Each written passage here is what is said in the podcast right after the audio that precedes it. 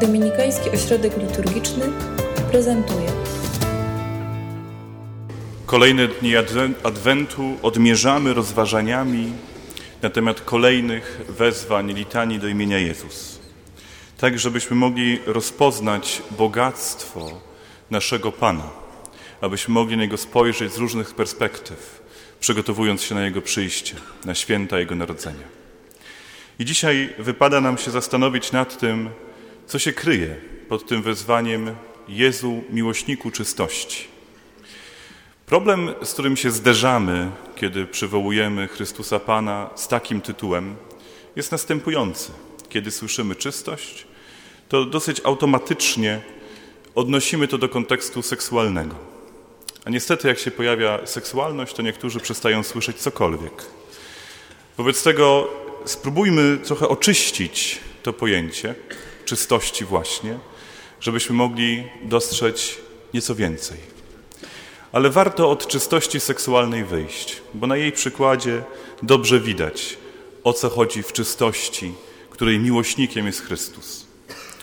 Mianowicie wiecie o tym, że Kościół, naśladując swojego Pana, z jednej strony wychwala dziewictwo, a z drugiej strony przestrzega i zabrania wszelkiej nieczystości seksualnej.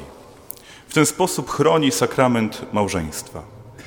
Ponieważ sakrament małżeństwa to jest ten moment, kiedy Pan Bóg oddaje kobiecie mężczyznę, a mężczyźnie daje tę kobietę.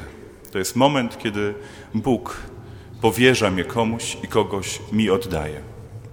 Wobec tego wszelka nieczystość seksualna to, to jest uzurpacja, to jest danie sobie do kogoś prawa i rozporządzanie sobą. Bez, tej, e, bez tego dania pierwszeństwa Bogu Najwyższemu.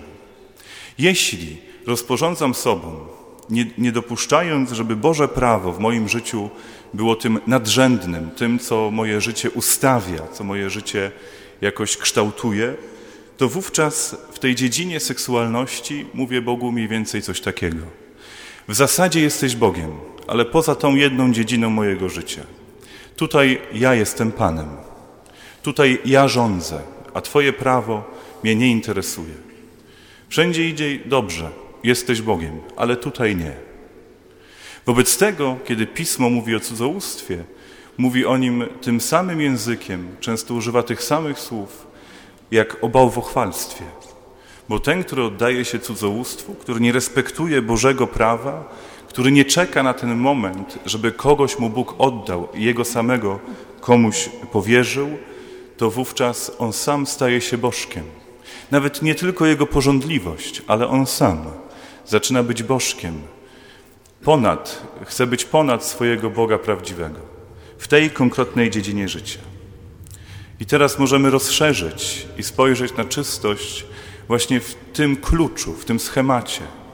Tam wszędzie, gdzie Bogu odmawiam prawa do mojego życia, gdzie Bogu odmawiam tego pierwszego miejsca e, w różnych dziedzinach mojego życia, czy to będzie prawda, czy prawdomówność, czy to będą moje myśli, czy moje wybory, czy to będzie moje ciało, czy moje mienie.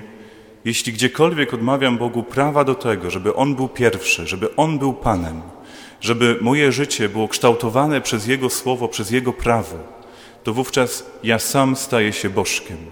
Ja sam staję się jakimś uzurpatorem e, tych dziedzin mojego życia.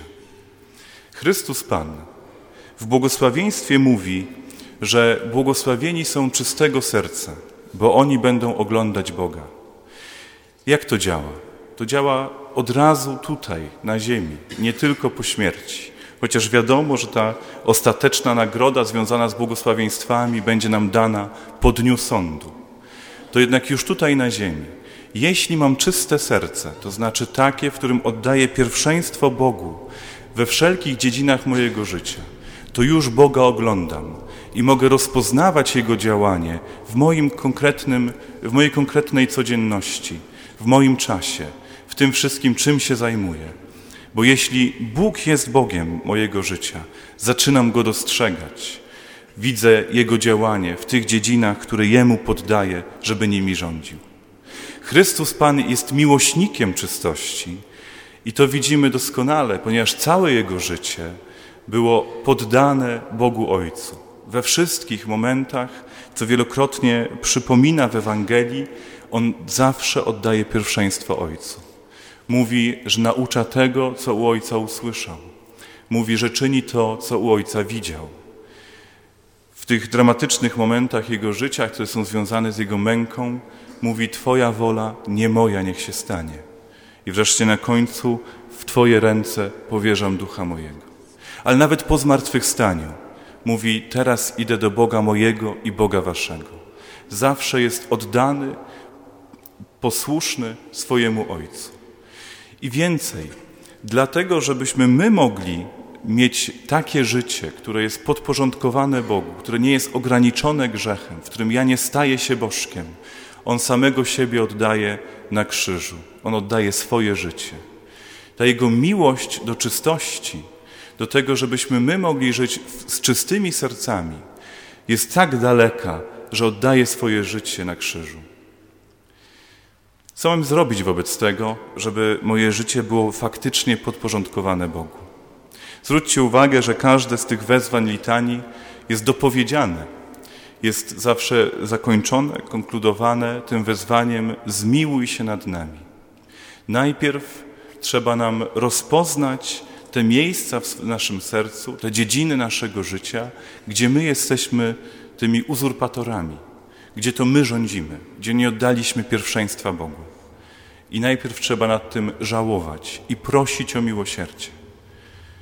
I to jest pierwszy krok do tego, żeby moje życie faktycznie było podporządkowane Bogu. Rozpoznanie tych miejsc przez rachunek sumienia i prośba o miłosierdzie w sakramencie spowiedzi.